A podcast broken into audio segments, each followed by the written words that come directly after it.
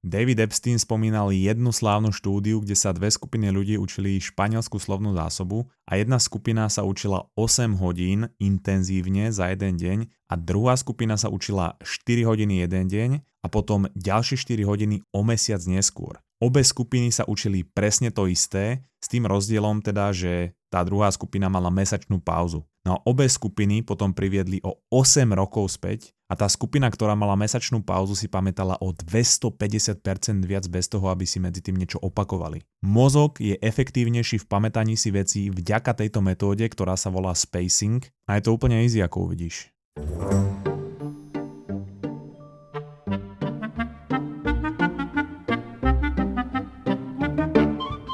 Oblasti charizmy pri vysvetľovaní teórie je efektívnejšie používať príklady osobnosti. Je ľahšie ukázať si nejaký príklad charizmy na nejakom zábere z rozhovoru alebo scéne z nejakého filmu a často sa používa príklad Jamesa Bonda. Za jedno sa tá charizma preukazuje na vzťahu k ženám, kedy mu každá podľahne samozrejme. A je to preto, že môže byť pekná ako chce, ale on má proste to svoje povolanie, tú svoju misiu a to je na prvom mieste Čiže on má svoju integritu a dokáže byť s tými ženami hravý, dokáže byť taký provokačný, ale tá hlboká charizma alebo tá zakorenená charizma vychádza z toho, že on pôsobí tak, že vie všetko v každej situácii. Napriek tomu nie je v žiadnom filme zobrazovaný ako nejaký génius, ale skôr extrémne praktický človek. A je to preto, že má nejakú základňu informácií a tie vie aplikovať na všetko, čo ide robiť. On vie prepájať oblasti a byť originálny v tom, ako jeho set znalostí a zručností najlepšie využiť v tej danej situácii. Ty asi nebudeš potrebovať aplikovať poznatky z trenažieru na ovládanie lietadla, v ktorom práve vybuchla bomba, ale môžeš využiť zaujímavé informácie na budovanie charizmy, oživenie akejkoľvek konverzácie, efektívne trénovanie mozgu a budovanie nových znalostí a hlavne vedieť pohotovo reagovať v rôznych situáciách pri či už nejakých náročných konverzáciách alebo otázkach, alebo len povzniesť tú konverzáciu s kolegovcami, kamošmi, s rodinou na trošku vyššiu úroveň, kedy si ten človek povie, že aký ty si geniálny borec na základe toho, čo vie tvoj mozog generovať. Pohotová reakcia ale môže vychádzať len z toho, čo máš v hlave a ty máš prístup k rôznym informáciám, k rôznym zaujímavostiam a zručnostiam, ale to, aby tam ostali a na to, aby si ich v správnej chvíli mohol alebo mohla použiť, to je iná disciplína a je to trochu náročnejšie. No a ak počúvaš tento podcast, tak máš pravdepodobne nejaký vzťah k vzdelávaniu a vieš pracovať so svojou prirodzenou zvedavosťou. Ja už pred nejakým rokom a pol som vydal epizódu, kde som rozprával o tom, že už neexistuje doba, kedy sa naučíš jednu vec a tu budeš robiť do konca života. Teraz sa v akejkoľvek oblasti musíš pravidelne vzdelávať, ak chceš byť aspoň trošku konkurencieschopný alebo konkurencieschopná. Pretože v momente, kedy ty si povieš, že už nepotrebuješ nejaké nové informácie, nepotrebuješ sa posúvať, tak jednoducho končíš. Povedz mi, aká firma sa nesústreďuje na efektivitu, na to robenie vecí lepšie, rýchlejšie, s nižšími nákladmi, aká firma nevyužíva nové technológie vo svoj prospech a nesnaží sa posúvať svojich zamestnancov. Odpoveď je firma, ktorá pravdepodobne skrachuje, pretože nebude konkurencieschopná. Ako náhle si povie, že vzdelávanie je pre nejakých nerdov a blbcov, čo im chýba škola a ty už vieš všetko, čo potrebuješ, tak dnes to znamená konečnú, pretože buď dávaš priestor svojej konkurencii, alebo svojim kolegom, alebo niekomu, kto je pripravený zaujať tvoje miesto. Môžeš si to predstaviť na príklade Svetopluka. Ten vidie školu a nastúpi do roboty niekedy v 90. rokoch. Svetopluk má vymakaný účes špicatých vlasov s blondiatým melírom, dobové okuliare ako Neo z Matrixu, rolák zastrčený do modrých riflí, na tom roláku má ešte reťazku, na rifliach má opasok a na tom ešte sedí kúlová ladvinka. A je z generácie rebelov, čiže ide si Limbiský, Nirvana, Slipknot, Green Day, Offspring. No a chodí občas s boomboxom, teda tým veľkým rádiom, púšťa si tieto bomby aj na ulici a má jeden z tých prvých mobilov na tú vysúvaciu anténu, ktoré sú asi tak 4x4 km štvorcové. A je to taký nekonvenčný týpeček, ale ľudia mu to úplne žerú, pretože je jak vystrihnutý z časopisu z 90. rokov. Toto sa prejavuje aj v jeho pôsobení na ľudí, v jeho správaní, v jeho charizme a je to cool a preto sa mu v robote darí, pretože tak pôsobí aj na meetingoch a zarába dobré peniaze, tak si povie, že OK, toto je brutálne, perfektná móda, tento štýl mi fakt sedí, perfektná hudba, dokonalý imič, takto sa budem obliekať a pôsobiť na ľudí do konca života. Lenže potom prejde 5-10 rokov, 1-2 dekády a Svetopluk je stále v 90 ale ľudia už počúvajú Pitbulla, Lady Gaga a 50 Centa. Nefičia špicaté blond vlasie s blond melírom, ale teraz majú muži na hlave takú tú cibulu a hlavne prvé mobily s vyťahovacou anténou nahradili prvé iPhony. A Svetopluk stále vyzerá jak zlá paródia na 90. roky. Polka ľudí si myslí, že si robí srandu, druhá polka ním pohrdá ale obe skupiny ho nepríjmajú a rovnaké to je v robote, kde už nerešpektujú príchod s boomboxom a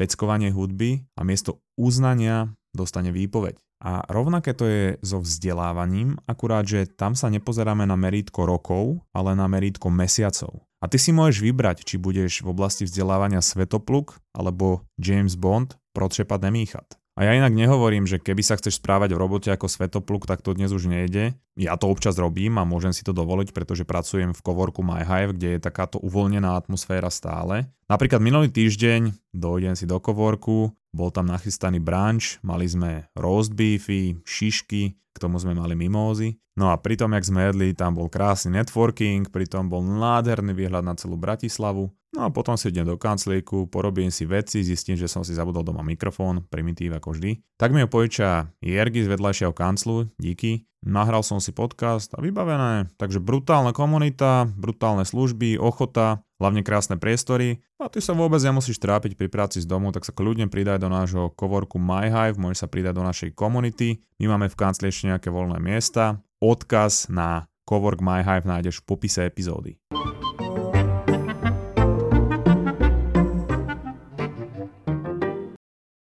Pre mňa osobne je učenie dôležité z troch hľadisk. Z hľadiska diskomfortu, zo sociálneho hľadiska a z hľadiska vzdelávania ako takého. A hneď ti poviem, ako to myslím a k tomu šupsnem ešte lifehacky, aby si to mal alebo mala čo najúčinnejšie. A s týmito informáciami mi inak pomohol aj Ali Abdal, ktorý je youtuber, ktorý sa venuje presne takýmto veciam, učeniu, nejakým lifehackom v tejto oblasti. Takže YouTube Ali Abdal No a jeden z najsilnejších spôsobov, ako sa učiť, je tzv. immersion, teda najhlbšie ponorenie sa do tej oblasti. Scott Young napísal knihu, ktorá sa volá Ultra Learning. Hovorí v nej o tom, ako sa naučiť cudzie jazyky za 3 mesiace a kľúč k tomu je byť čo najviac ponorený a obklopený tým jazykom, ako sa len dá. Najideálnejšie, ak som v tom prostredí, kde tú vec alebo ten skill budem používať. Čiže v tomto prípade sa začnem učiť niekoľko hodín denne, postupne to ponorenie prehlbujem pozeraním videí v tom jazyku, seriálov v tom jazyku, dá si nastavenie telefónu v tom jazyku a dokonca existujú aplikácie, kde môžem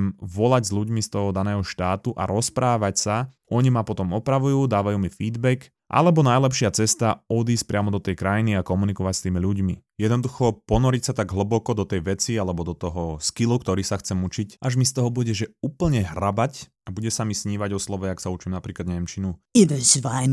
Čo znamená po nemecky vnútorný sviňapes, a oni tomu hovoria akože nejaký taký vnútorný hlas, taká vnútorná svinia asi, tak tomu chápem, ktorá nás navádza na sviňačiny byť lenivý alebo byť prasácky a tak ďalej. Alebo slovíčko Backpfeifengesicht, čo je podľa mňa fantastické slovíčko, lebo to vyjadruje tvár, ktorá je hodná vyliskania a treba aj vždy pri Nemčine používať takýto prízvuk. Každopádne predstav si učenie niečoho nového ako vytváranie spojenia medzi dvomi neurónami v mozgu. Najprv medzi nimi nie je žiadne spojenie a ty sa to začneš učiť a pomaly si tvoríš medzi nimi cestičku. A na základe toho, ako dlho si ponorený do tej veci a ako často sa k tomu vraciaš, ale k tomu sa ešte dostaneme, si postupne z chodníčka buduješ cestičku, potom si tam vyasfaltuješ cyklotrasu, ktorá sa postupne premení na cestu a tá sa pri hlbokom ponorení premení na diálnicu, štvorprúdovú diálnicu a tak ďalej trošku hĺbšie do tej vedy za tým učením, ako to funguje v našom mozgu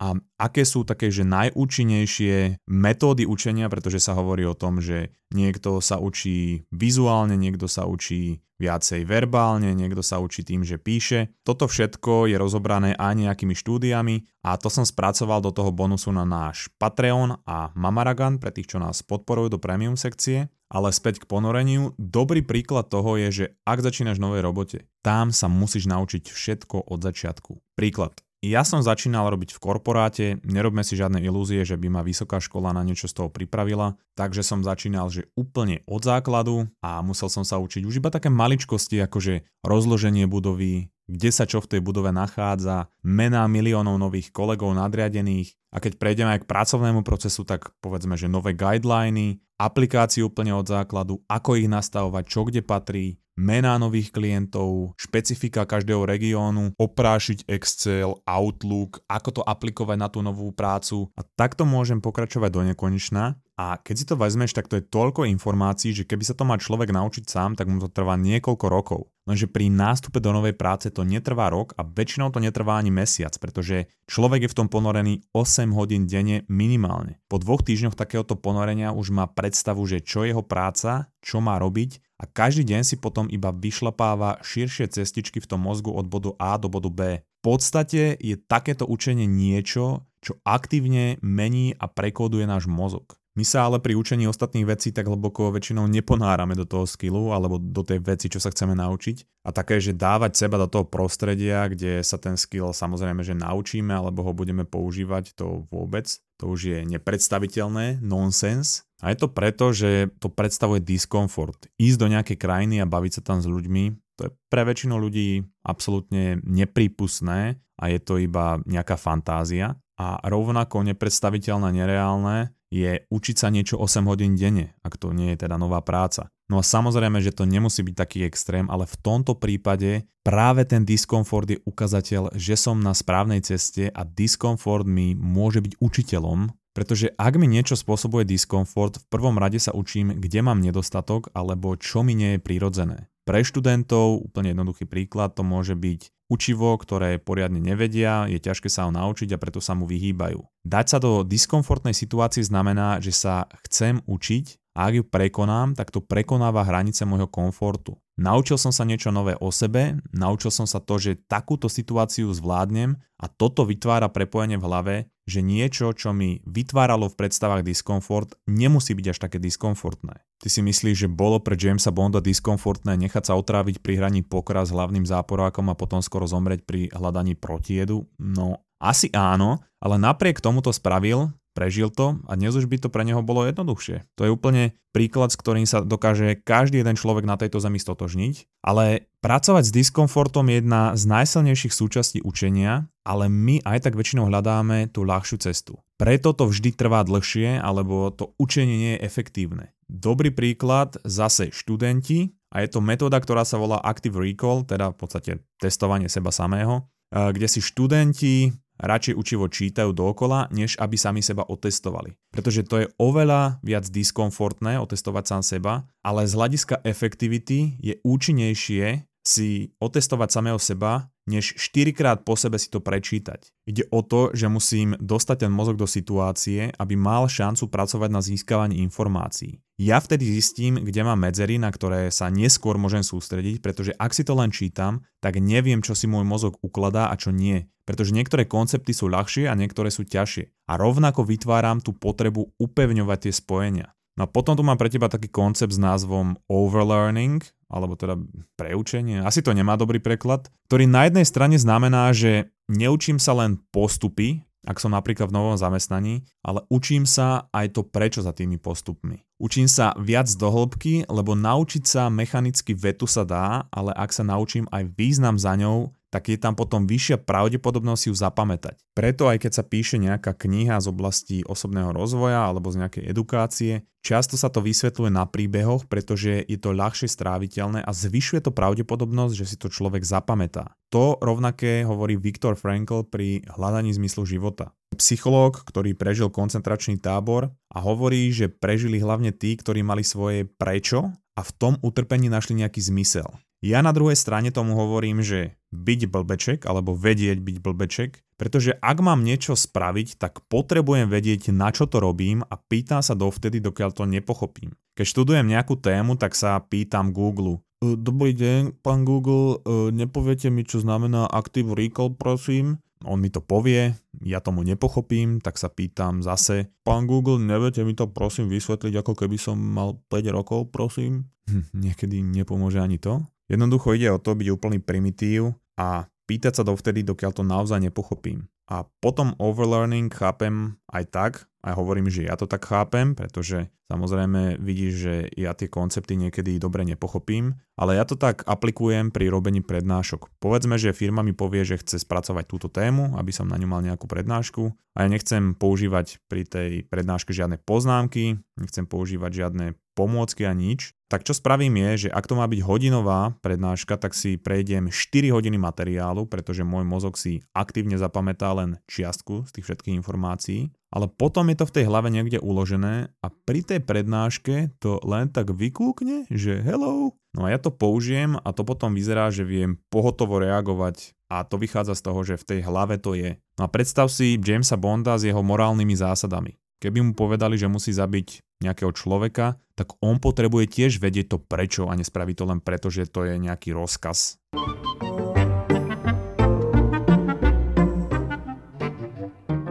No a teraz k tomu spacingu alebo periodickému opakovaniu, a to je to, o čom som hovoril na začiatku, pretože existuje taký koncept nazývaný krivka zabudania, ktorú objavil chlapík menom Ebbinghaus v roku 1800 a tá krivka zabudania je to, že ak príjmam nové informácie, tak mozog potrebuje nejaké vymazávať, pretože ja tam nemám neobmedzene veľa miesta.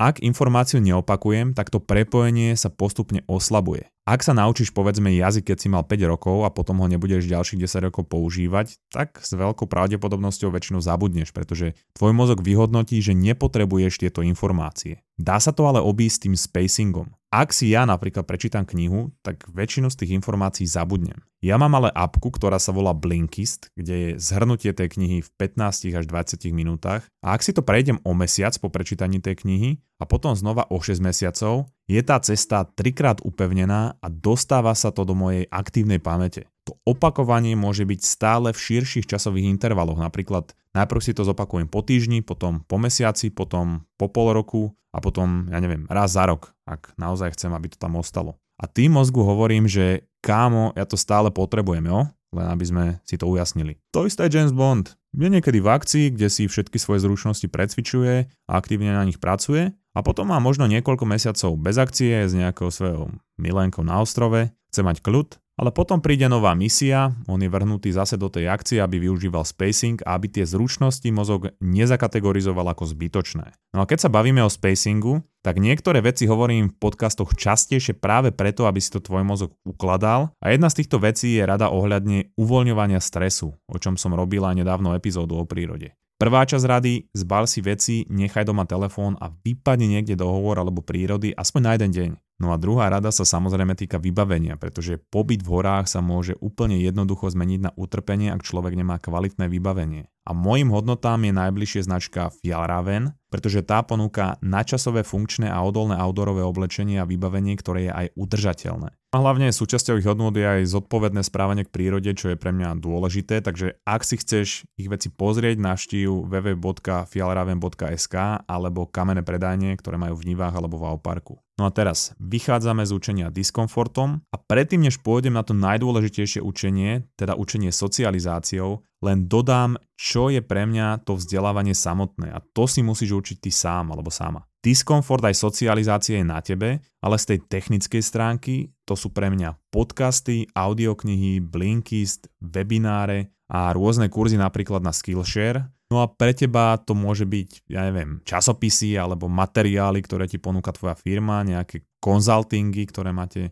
vo firme, alebo ty máš nejakého mentora. Jednoducho môžeš si to nastaviť, ako to vyhovuje tebe. Podcast, kniha alebo webinár označujem vzdelávacím, vtedy, ak mi odovzdá niečo nové, pretože sú podcasty, ktoré sú len zábavné, bez pridanej hodnoty, ale to je len zábava ale ak sa bavíme o učenie nových vecí a zakomponovanie ich do života, tak rozprávam o naučnej a edukačnej oblasti. Ja sa snažím prepájať napríklad dejiny, vedu, psychológiu, behaviorálne lifehacky s každodenným životom a týmto podcastom. Ale pre teba to môže byť, ja neviem, architektúra, inžinierstvo, Habsburgovská monarchia a na toto všetko sú zdroje, ktoré ti vedia odovzdať nové informácie, hlavne zábavnou formou, ktorá vyhovuje tebe. Pretože keď pri tom budeš v úvodzovkách trpieť a nebude ťa to baviť, tak aj z vlastnej skúsenosti viem, že sa nedonútiš k tomu vracať pravidelne. Ja vždy hovorím, že aby to boli informácie podané tak, že keď sa ich dozvieš, máš tú potrebu ich zdieľať ďalej.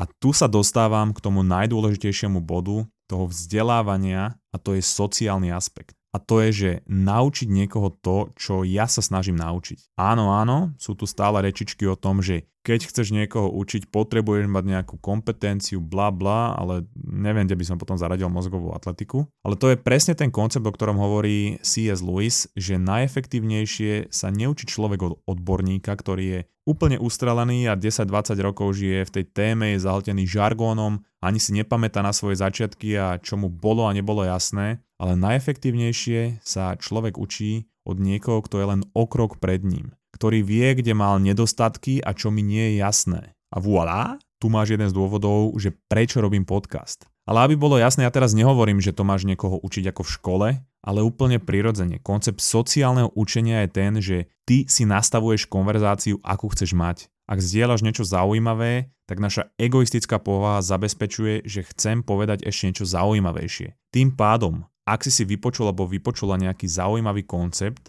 povedzme v podcaste, tak ho zdieľaj a možno ti ten človek povie niečo podobne zaujímavé, alebo ti povie, že áno, áno, to je pravda, mne sa to potvrdilo a povie ti nejakú situáciu. A tým pádom budeš mať tomu konceptu aj nejaký príbeh, pretože ako som povedal na začiatku, ak sa mi teória viaže k príbehu, ľahšie si to zapamätám. Aj viem, že často sú také stiažnosti, že máš s ľuďmi nudné konverzácie, alebo že tí ľudia sa stiažujú, ale ty si tú konverzáciu vieš nastaviť sám. To je do určitej miery aj tvoja zodpovednosť. Vieš im odovzdať niečo zaujímavé, čo sa dozvieš práve možno aj z tohto podcastu. Môže to byť aj nejaký webinár, audiokniha, čokoľvek. A tým, že im to povieš, si to upevníš a dostaneš niečo zaujímavé od nich na oplátku. Takže toto je ultimátny spôsob učenia, pretože nie len, že sú to dve vrstvy učenia, ale ak vytváraš zaujímavé konverzácie a nie prázdne reči, tak ľudia budú mať väčšiu motiváciu sa s tebou znova rozprávať a môže to byť začiatok cesty budovania charizmy, akú má James Bond. A Bond toto všetko vie. A teraz ti prezradím takú zaujímavosť, že aj to spojenie, ktoré hovorí, keď si objednáva Martiny, protšepat nemýchat, nehovorí preto, že mu to tak chutí, ale preto, aby si pripomenul, že treba sa pravidelne vzdelávať a ten mozog trochu protšepat a bude to diskomfortné, ale diskomfort je niečo, s čím by sme mali žiť a mali ho vyhľadávať. Čiže túto výhovorku do toho nemýchat. Preto protšepat a nemýchat.